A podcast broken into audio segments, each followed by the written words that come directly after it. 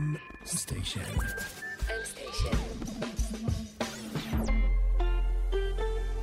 מבית מייקרוסופט בישראל. שלום, אני יאיר גיל, ואתם מאזינים לעוד פרק של חולץ פקקים. הסדרה עוסקת במשבר התחבורה בישראל, ובעיקר בפתרונות הטכנולוגיים ואחרים שאנחנו מקווים שיוציאו אותנו מהפקק. בפרק הזה נדבר על תחום אפור ולא ממש סקסי לכאורה, התחבורה הציבורית. תחבורה ציבורית היא שירות מאוד ותיק, שלא ניתן לדמיין את העולם המודרני בלעדיו.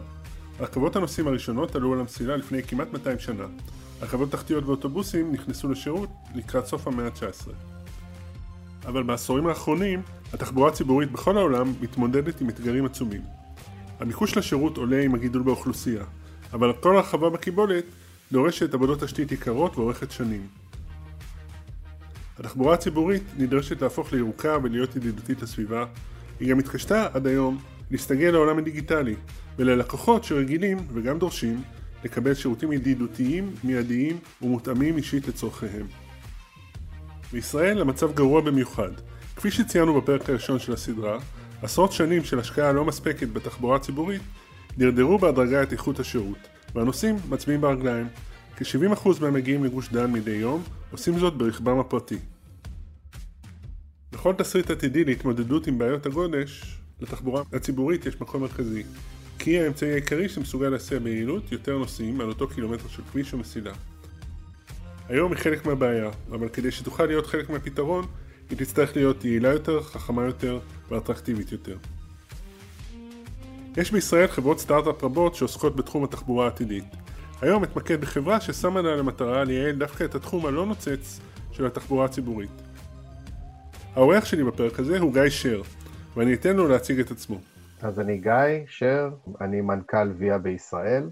ויה היא חברת טכנולוגיה עולמית שהופכת אה, מערכות תחבורה לחכמות יותר באמצעות דיגיטציה וטכנולוגיה שאנחנו מפתחים. השאלה הראשונה המתבקשת היא למה ויה בחרה להתמקד דווקא בתחבורה ציבורית? תחום התחבורה הציבורית הוא תחום מאוד שנוגע לחיים של כולנו. הוא גם מי שמתנייד, הוא ברכב הפרטי שלו, תחבורה ציבורית משפיעה עליו, משפיעה על ההחלטה הזאת. כמות ההשקעה העולמית אה, בתשתיות תחבורה היא, היא מהגדולות. לעומת זאת, כמות הטכנולוגיה שנמצאת בתחום הזה היא בעשרות מונים הרבה יותר קטנה. זאת אומרת, אם מסתכלים על כמות ההשקעה אה, שהם אה, גופים ציבוריים ורגולטורים משקיעים בתחום הבריאות, או בתחום הבנקים או הפיננסים. אז אין מה להשוות, כמות ההשקעה שבתחבורה היא הרבה הרבה יותר נמוכה. ואנחנו חושבים שזה תחום שילך ויגדל, וזה רק קצה הקרחון, אז להכניס טכנולוגיה לשם יכול להוות אה, באמת הזדמנות מצוינת.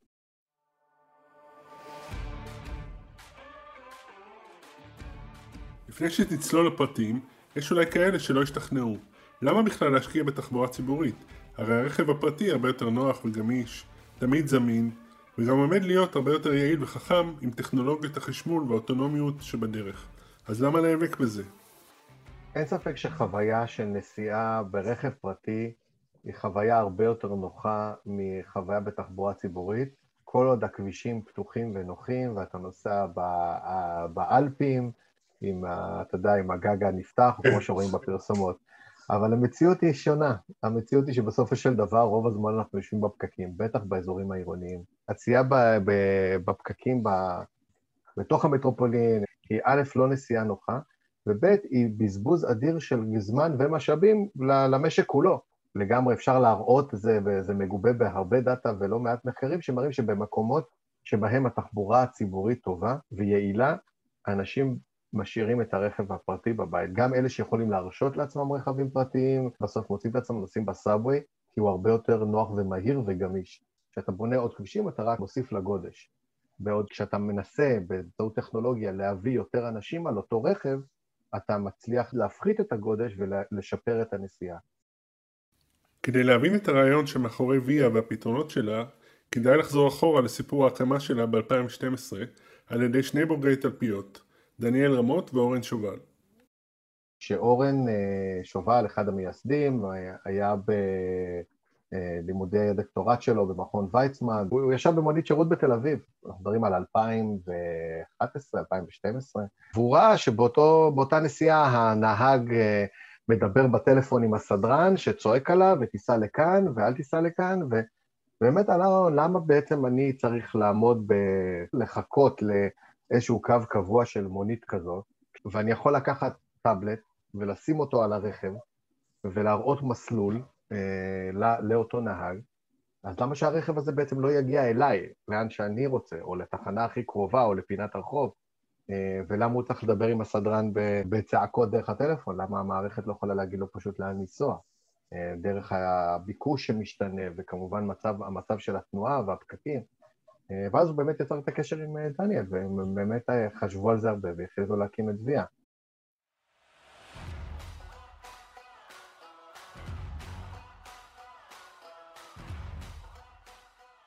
ויה היא כבר לא סטארט-אפ קטן, היא חברה עם מאות עובדים בארץ ובעולם.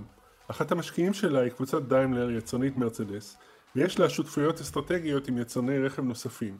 בישראל ויה מוכרת בעיקר בזכות שירות המיניבוסים באבל, שאותו היא מפעילה כבר שנתיים יחד עם חברת דן. אבל הם עושים כאן עוד כמה דברים לשדרוג התחבורה הציבורית. קודם כל, כל נושא לשפר את השירות בתחבורה הציבורית הרגילה, האוטובוסים והרכבות. אז אנחנו באמת רואים את אפליקציות התיקוף והתשלום שהחלו לפני של... שלושה חודשים. אנחנו בעצם זכינו במכרז לפתח את אותה אפליקציה ציבורית ממשלתית שנקראת אפליקציית התחנה. באמת אותן ארבע אפליקציות, המטרה שלהן להכניס יותר טכנולוגיה לאיך שאנחנו מחפשים את הפתרונות הנסיעה ואיך אנחנו משלמים עבור הנסיעה שלנו בתחבורה ציבורית. והרעיון הוא באמת לשלב את כמה שיותר אמצעי תחבורה ככה שהנסיעה תהיה יותר ויותר חלקה או יותר ויותר נוחה וזמינה לקהל הנוסעים. דוגמה אחרת זה באמת אה, כל עולם השירותי ה-on-demand או אה, שירותי התחבורה הציבורית לפי דרישה.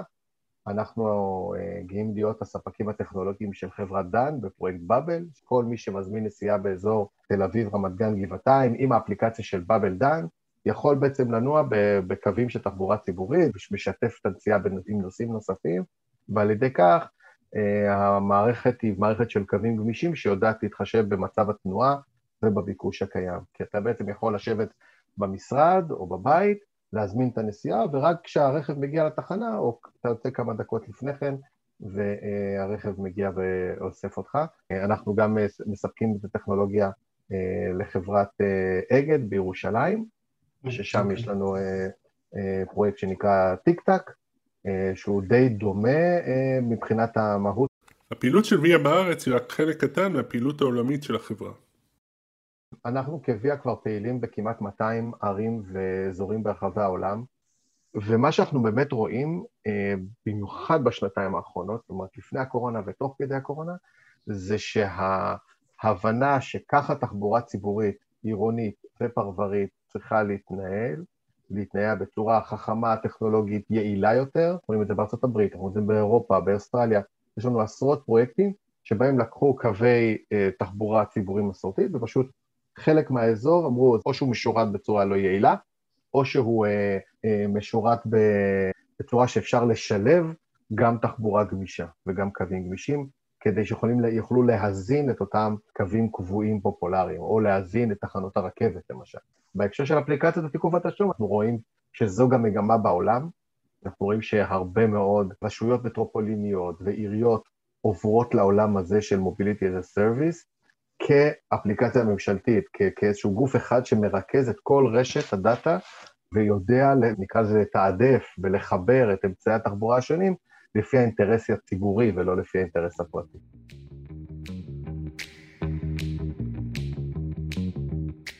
גם זו הנקודה המרכזית בסיפור. הלקוחות של ויה הם כמעט תמיד לא ארגונים פרטיים, אלא רשויות עירוניות או מטרופוליניות או ממשלתיות כמו בישראל. הרשויות האלה משמשות כשילוב של רגולטור ושל מפעיל על, שאמור לתאם ולסנכרן את פעילות שירותי התחבורה השונים בהתאם לאינטרס הציבורי. בברלין יש אפליקציה שאנחנו אה, חלק ממנה כמפעיל תחבורה. השירות שלנו, שהוא די דומה לשירות של באבל, אה, הוא מתחבר כאמצעי תחבורה אחד לרשות, לרשות המטרופולינית, שיש אזורים מסוימים, נקרא לזה התחבורה הציבורית המסורתית היא פחות יעילה, קווי מאסף כאלה שאוספים מעט מאוד אנשים, ולכן שם היא יכולה לתעדף או לתמרץ שחקנים אחרים, אם זה שירות גביש כמו השירות שלנו בברלין, אם זה לבוא ולהציע, אוקיי, בוא תיקח נסיעה קצרה רק עד תחנת המטרו, תחנת הרכבת הקלה הקרובה, ומשם תמשיך.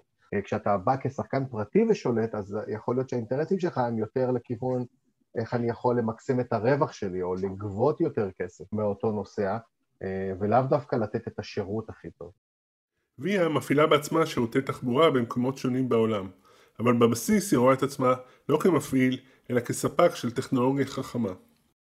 ואנחנו פחות בעולם של המותג ויה כמותג שהוא עכשיו מפעיל תחבורה ברחבי העולם, אלא יותר כחברה טכנולוגית שמסייעת ומספקת טכנולוגיה למפעילי תחבורה. כשאתה מבקש נסיעה בבאבל, אז המערכת בכמה שניות בודדות מחשבת לך מקום פנוי על כל הרכבים, אנחנו מדברים על 100 רכבים, בכל המסלולים בזמן אמת.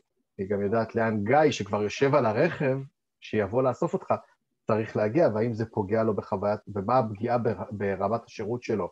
האם הסיבוב הוא גדול מדי, ואם כן, אז אני לא יכול אה, להעלות אותך על אותו רכב. וכל הדברים האלה מתאפשרים רק שבאמת אתה יכול להתעסק מבחינה טכנולוגית עם, אה, עם data ב scale ובמהירות גבוהה מאוד. יש עוד חברות רבות שיודעות לספק שירותי הסעה באמצעות אפליקציה. המפורסמות הן כמובן אובר וליפט, אבל האיכות של ויה הוא בהתמקדות מהיום הראשון על נסיעה שיתופית. אז אני חושב שבאמת אה, גם אובר, ליפט, הם באמת שייכים לעולם של ה-private ride, שבסופו של דבר זה מוניות שבאמצעות אפליקציה אה, אני יכול להזמין נסיעה, בסופו של דבר כל הרכב הוא מוקצה לטובתי. הם לא מורידים, מפחיתים מהגודש, כי אז במקום ברכב פרטי אז הם נוסעים באובר או בליפט. ורוב הזמן הנהג מונית הוא מסתובב ריק ורק מחפש נוסעים. יש המון מחקרים פרה-קורונה שמראים בדיוק את הדבר הזה, שהשירותים האלה רק מעמיסים על, על תשתיות התחבורה או על תשתיות הכבישים באזורים העירוניים, בעוד ש, שאנחנו אה, מפחיתים מהגודש. רבים ממפעילי התחבורה שהם הלקוחות של ויה מקדמים במקביל גם את המעבר לצי רכב חשמלי, מה שרק הוסיף נדבך של אתגרים מעניינים לפתרון. חלק מהרשויות באו ואמרו לנו, אה, לדוגמה בברלין, אה, זה בסדר, אנחנו ניתן לכם את האישור לעבוד פה, אבל אנחנו רוצים שרוב הצי שלכם יהיה צי חשמלי. אז לדוגמה בברלין אנחנו מנהלים את האנרגיה של כלל הצי. אנחנו מקבלים דאטה על מצב הסוללה בעצם, ויודעים בכל רגע נתון כמה קילומטר עוד הרכב יכול לנסוע. זה נכנס כחלק מהשיקולים של המערכת.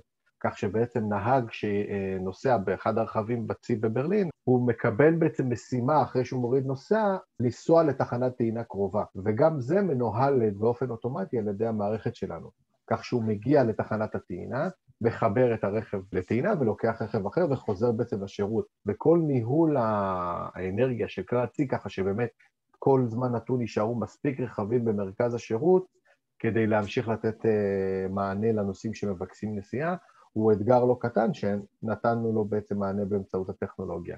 השירות בברלין היה שירות אה, ראשון שלנו בתחום הזה, לפני כארבע-חמש שנים, והיום אנחנו כבר בכמה עשרות של אה, מקומות וערים שבהם באמת צי הרכבים הוא צי רכבים חשמלי. ואחרי האתגר החשמלי, האתגר האוטונומי כבר בפתח. הכיוון והמגמה היא רכבים ציבוריים או תחבורה שיתופית אה, אוטונומית ולא רכבים פרטיים. כי יש בעצם הבנה של העיריות שברגע שהאוטונומיה תבשיל, עדיין זה ימשיך להוסיף לגודש, אלא אם זאת תהיה נסיעה ציבורית, נהיה נסיעה עם כמה אנשים על אותו רכב. מה שאנחנו, אנחנו לא יצרנים של סנסורים לרכבים אוטונומיים, אבל יש לנו, נקרא לזה, את שכבת הדאטה שאנחנו יכולים להביא. אנחנו פעילים בכמה מקומות בעולם עם פיילוטים שנוסו, בקליפורניה, באוסטרליה, ואני מקווה גם ממש בקרוב באירופה, בשלב שבו אנחנו מביאים את הקשר בין הנוסע לרכב, כי כמו שהיום נוסע מזמין נסיעה באפליקציה, כך הוא יוכל, המערכת אוטומטית תיתן לרכב האוטונומי את מסלול הנסיעה להגיע ולאסוף את הנוסע. פיתחנו טכנולוגיה שגם מאפשרת כמובן את פתיחת הדלת ואת הזיהוי או את ההזדהות של הנוסע, שזה הרכב אכן שבא לאסוף אותו, בהיעדר נהג שיכול אה, לוודא את, הנוס, את העניין הזה. אז בהקשר הזה יש לנו שיתופי פעולה עם כמה וכמה חברות שמפתחות רכבים אוטונומיים. בטכנולוגיה של ויה נעשה שימוש בכמה מהערים הגדולות ומאתגרות ביותר בעולם. אבל סיפור ההצלחה שהם הכי אוהבים לספר הוא דווקא על עיר לא גדולה במיוחד, ארלינגטון שבטקסס. עיר של 400 אלף איש, שפשוט שם ראש העיר, שכרגולטור יצא במכרז שתחבורה ציבורית גמישה. בהחלטה אמיצה החליט לבטל את קווי התחבורה הציבורית הרגילים. כל התחבורה הציבורית בארלינגטון היא תחבורה ציבורית גמישה, בקווים גמישים. אה, אנחנו לשמחתנו זכינו במכרז הזה, התחלנו בפיילוט באזור קטן, והיום, אה, כבר כמעט חמש שנים אחרי, אנחנו עם עשרות רכבים, כבר בעצם אזור השירות גדל להיות כל העיר ארלינגטון, זה שירות שזוכה להמון אה, אה, משובים חיוביים, גם כמובן העירייה מאוד מרוצה, יש הרבה יותר אנשים שמצטרפים כל הזמן לשירות הזה ונוסעים יותר ויותר, וחשוב לציין עוד פעם, אין להם פה אלטרנטיבה, האלטרנטיבה שלהם זה הרכב הפרטי, אותו פיקאפ ידוע, וזה לגמרי סיפור הצלחה לשינוי, אה, הייתי אומר, קיצוני, כי זה לא בא בנוסף לתחבורה העירונית הרגילה, הקווים הקבועים, אלא זה ממש החליף אותה לגמרי.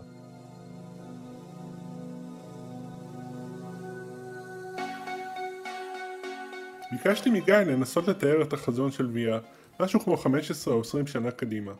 מול שלוש סביבות ייחוס, האחת היא מטרופולין צפוף, כמו ברלין או תל אביב לצורך הדיון. השנייה היא סביבה פרברית מפוזרת של ערי לוויין ויישובים קהילתיים. והשלישית, אזור כפרי דליל באוכלוסין. תחשבו למשל על הגליל העליון. אז במטרופולין עירוני צפוף אני חושב שיהיה תסריט אמ, שבו הגמישות היא, היא באמת גדולה. אתה יכול לבחור בלא מעט אמצעי תחבורה, תהיה אה, אפשרות גם להסיע המונים מתחת לקרקע, בצורה שאין בהם רמזורים, ורצים קדימה, ומצליחים להכניס מיליוני אנשים בזמן קצר למרכזי הערים, אבל יחד עם זאת, זה תמיד יבוא בשילוב של as a service, של אותם נסיעות עם כמה שלבים. אני אצא מתחנת הרכבת ואקח משם באבל, או, או אקח משם קורקינט, לכמה מאות מטרים או הקילומטר שניים האחרונים עד שאני מגיע ליעד שלי. ובאמת הכל יתנהל תחת אותה שכבת דאטה אחת שיודעת לסנכרן, ויודעת גם לשלוח את אמצעי התחבורה, לשנות להם את הנתיב. זאת אומרת, אם עכשיו אני יודע שיש אה, פקק בדרך נמיר, אז אני אשלח את האוטובוס לנסוע באבן גבירול, ואני גם אשלח את האנשים לשם, ויהיה מסוגל לסנכרן גם את הביקוש, כי הכל יהיה בעצם מסונכרן תחת אה, אותה רשת ניהול מטרופולינית כזאת. בסביבות הפרבריות ובאזורים הכפריים, אתה לא צריך את אותה רשת צפופה, כי באמת אין לך הרבה ביקוש בתוך העיר לרשת בהמון אמצעי תחבורה, אבל כן אתה צריך את התחבורה היעילה לרכבת, את ה-first mile, את אותו אזור שבו אם אני רוצה לעבוד בתל אביב, עדיין יהיה לי את אותו, את הדרך לרכבת תהיה גם גמישה ועם כמה אופציות, כמה אפשרויות, וגם מהירה, כי אני יודע שאני יכול להגיע בזמן קצר לאותו אמצעי שכבר ייקח אותי במהירות למרכז העיר. וכל הנושא הזה יהיה עם נסיעה אחת חלקה, תשלום אחד. באזורים הכפריים, בסוף כיוון שמדובר באזורים מאוד מאוד גדולים, אין באמת היגיון באיזושהי רשת תחבורה ציבורית מאוד מאוד צפופה של כל חמש דקות מגיע רכב, כי כלכלית זה לא יעמוד וגם רמת הביקוש לא תהיה מספיק גבוהה. ולכן שם הפתרונות יהיו ברמות של קווים ארוכים, זאת אומרת, הקו עובר על הכביש הראשי, ואם באמת אני צריך עכשיו לצאת מאיזשהו יישוב כפרי שהוא נמצא על איזשהו הר, יהיה לי אמצעי תחבורה שאני יכול או להזמין אותו מראש, או שיבוא לקחת אותי ואת אנשי, את, את מי שנמצא באותו קיבוץ או מושב, ולהביא לתחנת האוטובוס או לתחנת הרכבת הקרובה, ומשם כבר זה יתוזמן עם התחבורה של הקו הארוך או הקו הבין-עירוני. לסיום שאלתי את גיא, איך משנים את התדמית של התחבורה הציבורית?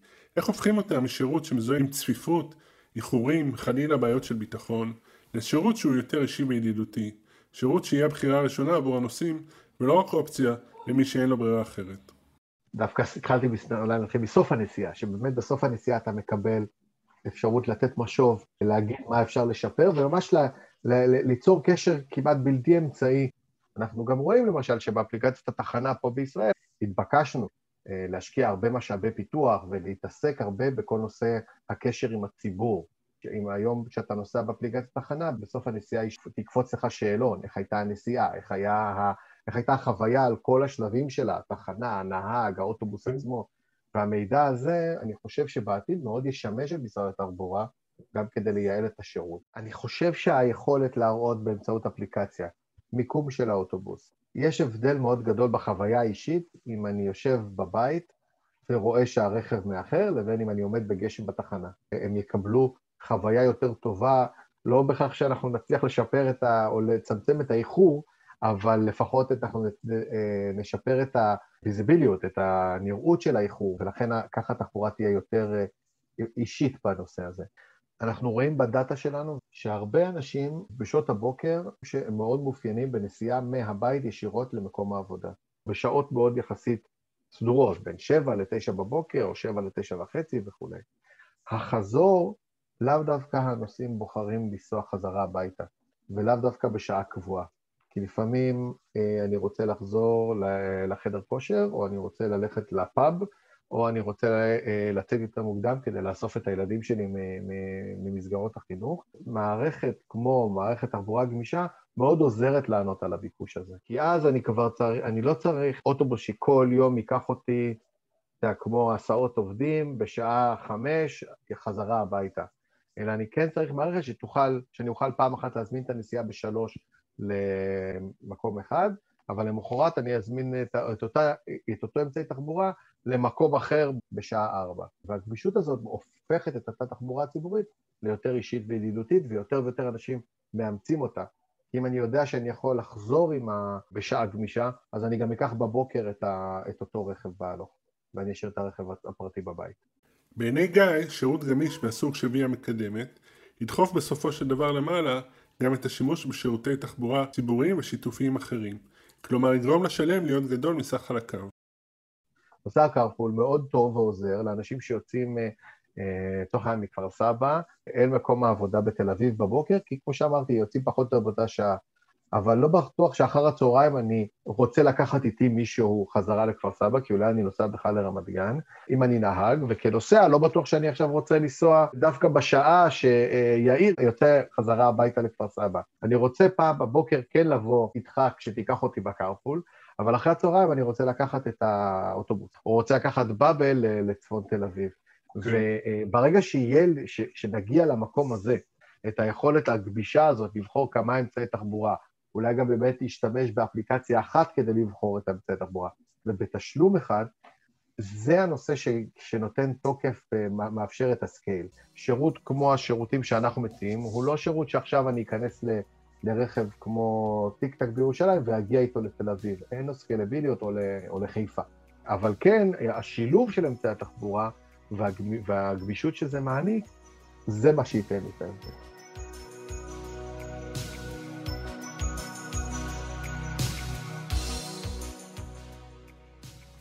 אז זה הסיפור של ויה. ויה לא תפתור לבד את בעיות התחבורה הציבורית. היא לא בנויה רכבות מהירות ולא חופרת קווי מטרו, אבל היא מציגה מודל לתחבורה ציבורית חכמה, גמישה ואישית יותר.